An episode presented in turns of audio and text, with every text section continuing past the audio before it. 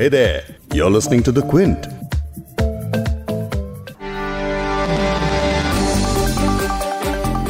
इस वक्त दुनिया भर के कई देशों में या तो आंशिक तौर पर या फिर पूरी तरह से लॉकडाउन लगा दिया गया है। यानी बाजारों से लेकर आने जाने तक पर रोक लगाई जा रही है। लोग घरों से काम करने पर मजबूर हैं लेकिन एक ऐसा भी वर्ग है जिसके पास अब कमाई का कोई भी साधन नहीं बचा है। और भारत में ऐसे लोगों की संख्या लाखों में है। लॉकडाउन की असली कीमत इन्हीं लोगों को सबसे ज़्यादा चुकानी पड़ रही है। लेकिन क्या लॉकडाउन ही एकमात्र तरीका है कोरोना वायरस को रोकने का? नहीं, बिल्कुल नहीं। डब्ल्यूएचओ बार बार कह रहा है कि सिर्फ़ खुद को अलग थलग रखने से ही नहीं, बल्कि ज़्यादा से ज़्यादा टेस्टिंग करके ही पता चल पाएगा कि कितने लोग इस खतरनाक वायरस की चपेट में हैं। तो भारत में टेस्टिंग का क्या हाल है? रोज कितनी टेस्टिंग हो रही है और कितनी होनी चाहिए? इन सब मुद्दों पर बात करेंगे आज के इस पॉडकास्ट में। क्विंट हिंदी पर आप सुन रहे हैं बिग स्टोरी पॉडकास्ट मैं हूँ फबीहा सैयद। कोरोना वायरस की टेस्टिंग को लेकर सबसे ज़्यादा दक्षिण कोरिया को वाहवाही मिल रही है, क्योंकि करीब पाँच करोड़ की आबादी वाले इस देश ने अब तक सबसे ज़्यादा टेस्ट किए हैं। जब दक्षिण कोरिया में शुरुआती मामलों की पुष्टि हुई तो उसने ट्रेस टेस्ट और ट्रीट वाली स्ट्रैटेजी अपनानी शुरू कर दी, जिसके कारण दक्षिण कोरिया अभी तक लाखों की तादाद में कोरोना के टेस्ट कर चुका है। लेकिन भारत में टेस्टिंग की रफ्तार काफ़ी धीमी है, जिसे लेकर काफ़ी आलोचना भी हो रही है। तो आज इस पॉडकास्ट में कोविड 19 की भारत में टेस्टिंग के बारे में तफसील से बात करेंगे वायरोलॉजिस्ट और Wellcome Trust DBT India Alliance के चीफ एग्जीक्यूटिव ऑफिसर हैं डॉक्टर शाहिद जमील से। हमारे पास अभी डेटा कम है, इसकी वजह यह है कि हमने शुरू में टेस्टिंग ज़्यादा नहीं की। हमारे पास टेस्ट भी नहीं थे। कोविड 19 से जुड़े डेटा को लेकर काफ़ी सवाल खड़े हो रहे हैं। कहा जा रहा है कि सरकारी वेबसाइट्स जैसे कि ministry of health and family welfare और आईसीएमआर यानी Indian council of medical research पर कोरोना वायरस का डेटा या तो काफ़ी नहीं है या कंफ्यूज करने वाला है। उदाहरण के तौर पर दवायर में छपी एक रिपोर्ट के मुताबिक आईसीएमआर यानी Indian council of medical research के 27 मार्च एक बुलेटिन के अनुसार, भारत में अभी तक लगभग छब्बीस हज़ार के करीब लोगों के सत्ताईस हज़ार के करीब सैंपल्स लेकर टेस्ट किए गए हैं, जिनमें से 690 के करीब पॉजिटिव मामले सामने आए हैं। खुद अगर आप आईसीएमआर की वेबसाइट पर जाएँगे तो वहाँ लेटेस्ट बुलेटिन नहीं है। आर्काइव पर भी क्लिक करने पर 2019 के बुलेटिन के ऑप्शन आते हैं। अगर कोई लेटेस्ट आंकड़ा मिलता भी है तो स्टेट वाइज कैटेगराइज नहीं होता, यानी ऑल इंडिया आंकड़े तो मिल जाते हैं, लेकिन अगर आप जानना चाहें कि राज्य सरकारें किस तरह काम कर रही हैं तो आपको ये जानकारी नहीं मिल पाएगी। Ministry of health and family welfare की वेबसाइट के बारे में बात करें तो वहाँ स्टेट वाइज केसेस की लंबी लिस्ट तो मिलेगी, लेकिन उसमें भी कन्फर्म्ड केसेस कितने ठीक हो गए हैं और अब तक कितनी मौतें हो गई हैं, बस इन्हीं तीन कैटेगरीज में डेटा मिलेगा। कितने टेस्ट हुए हैं, वो आपको उस वेबसाइट पर भी नहीं मिल पाएगा। लेकिन कुछ राज्यों की वेबसाइट बता रही है कि वहाँ कितने टेस्ट हुए हैं, लेकिन वो वेबसाइट्स भी ठीक ढंग से अपडेटेड नहीं है। कुल मिलाकर, जब पूरा देश लॉकडाउन से गुजर रहा है तो ऐसे में टेस्टिंग को लेकर ये आंकड़े कई सवाल खड़े करते हैं, क्योंकि टेस्टिंग ही असली आंकड़ों तक पहुँचने की पहली कड़ी है। हमें टेस्ट से जुड़ा डेटा पब्लिक डोमेन में सही तरह क्यों नहीं मिल रहा? इस डेटा के ना होने के पीछे क्या वजह है? इसका जवाब दे रहे हैं वायरोलॉजिस्ट डॉक्टर शाहिद जमील। हमारे पास अभी डेटा कम है, इसकी वजह यह है कि हमने शुरू में टेस्टिंग ज़्यादा नहीं की। हमारे पास टेस्ट भी नहीं थे, लेकिन जैसा कि अब सुनने में आ रहा है, और आज स्वास्थ्य मंत्री जी ने भी ये बात कही कि हिंदुस्तान के पास इस वक्त तेरह हज़ार टेस्ट प्रतिदिन करने की क्षमता है। तो हम उम्मीद करते हैं कि उस क्षमता का पूरा प्रयोग किया जाएगा और हमें आगे और डेटा मिलेगा। यानी अगर ज़्यादा टेस्ट होंगे, तभी ठीक डेटा भी मिलना शुरू होगा। डॉक्टर जमील से आगे और सवाल पूछेंगे, लेकिन पहले अभी तक भारत में जो टेस्टिंग स्ट्रैटेजी रही है, उस पर एक नज़र डाल लेते हैं। अभी तक भारत में कोविड 19 के लिए जो टेस्ट हो रहे थे, वो इन शर्तों पे थे कि अगर आपको इन्फेक्शन हो या आपने हाल ही में उन इलाकों की यात्रा की हो जो कोरोना से प्रभावित हैं तो आपको अपना टेस्ट ज़रूर कराना चाहिए। अगर आपके जान पहचान के किसी व्यक्ति ने इस तरह की यात्रा की है और आप उनके संपर्क में रहे हैं, तब भी आपको कोरोना का टेस्ट कराने की ज़रूरत है।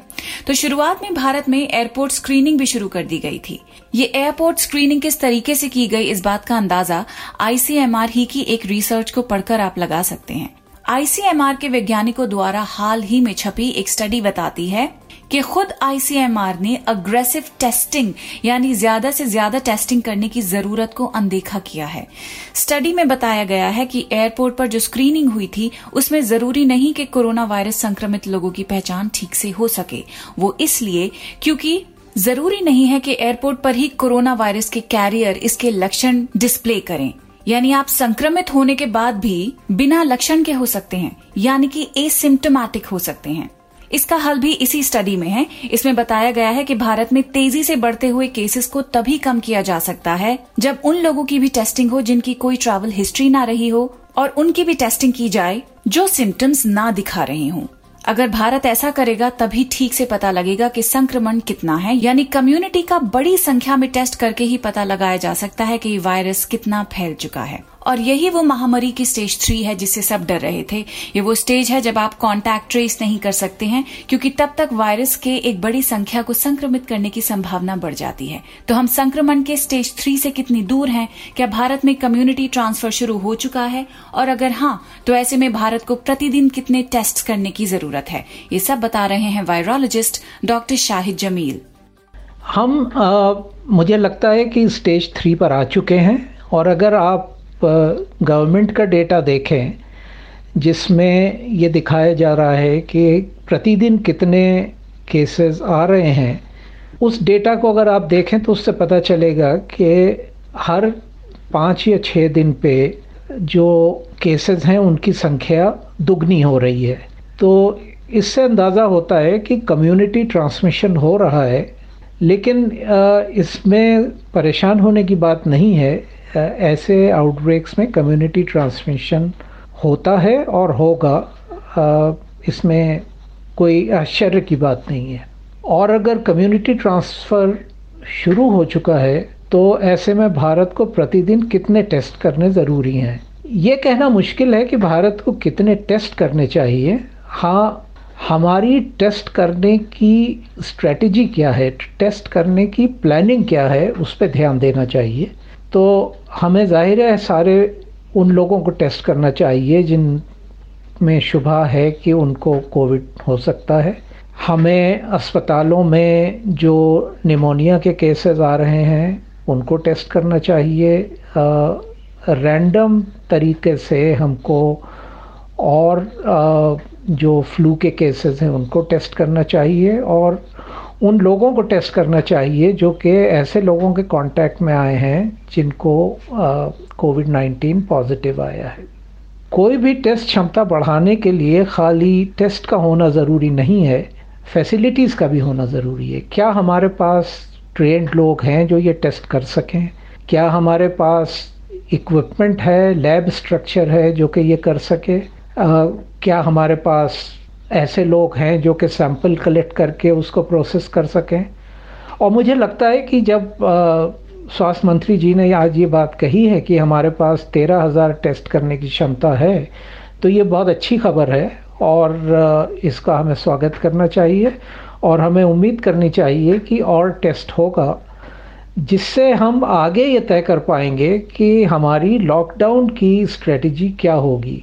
क्या ऐसे कुछ एरिया हैं जहाँ पर ज़्यादा केसेस हैं, वहाँ शायद ज़्यादा लॉकडाउन करना पड़े। तो जब तक के हमारी स्ट्रेटजी एविडेंस ड्रिवन नहीं होगी डेटा ड्रिवन नहीं होगी, जब तक हम सफल नहीं हो पाएँगे। तो मुझे उम्मीद है कि आगे की जो भी आगे गवर्नमेंट जो भी तरीका अपनाएगी, वो एविडेंस के बेसिस पे होगा, वो बिना एविडेंस के नहीं होगा। डॉक्टर जमील की बात सुनकर समझ आने लगा है कि हमारी टेस्ट करने की क्षमता हमें बढ़ानी होगी, और वो तभी मुमकिन है जब मेडिकल स्टाफ की तादाद बढ़े और हॉस्पिटल्स को ज़्यादा से ज़्यादा टेस्टिंग किट्स मुहैया कराई जाए। टेस्टिंग किट से पहले जो डॉक्टर्स की बुनियादी जरूरतें हैं, उन्हें भी पूरा करने की सख्त ज़रूरत है। बिहार से ऐसे कई मामले सामने आए हैं जहाँ डॉक्टर्स को सेफ्टी किट मुहैया नहीं कराई जा रही है। उनका कहना है कि वो इस खतरनाक वायरस से तभी लड़ सकते हैं जब उनके पास खुद के लिए सेफ्टी का सामान हो। यहाँ अस्पतालों में एन फाइव मास्क नहीं है। इसीलिए कई सारे मास्क को जोड़कर तीन लेयर का मास्क बनाया जा रहा है। यहाँ तक कि कुछ डॉक्टर्स ने बारिश से बचाने वाले रेन कोट्स का भी इंतज़ाम कर लिया है, ताकि वक्त पड़ने पर वो उसी को पहनकर ही ड्यूटी कर सकें।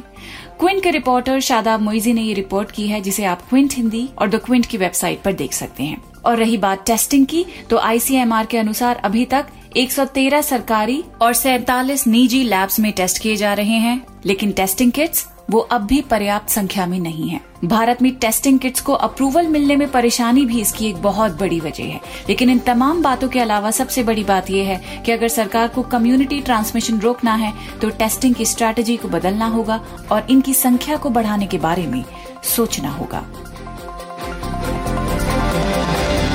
इस पॉडकास्ट के एडिटर नीरज गुप्ता हैं और इसे प्रोड्यूस किया है फबीहा सैयद ने। अगर आपको बिग स्टोरी सुनना पसंद है तो क्विंट हिंदी की वेबसाइट पर लॉग ऑन कीजिए और हमारे पॉडकास्ट सेक्शन का मज़ा लीजिए।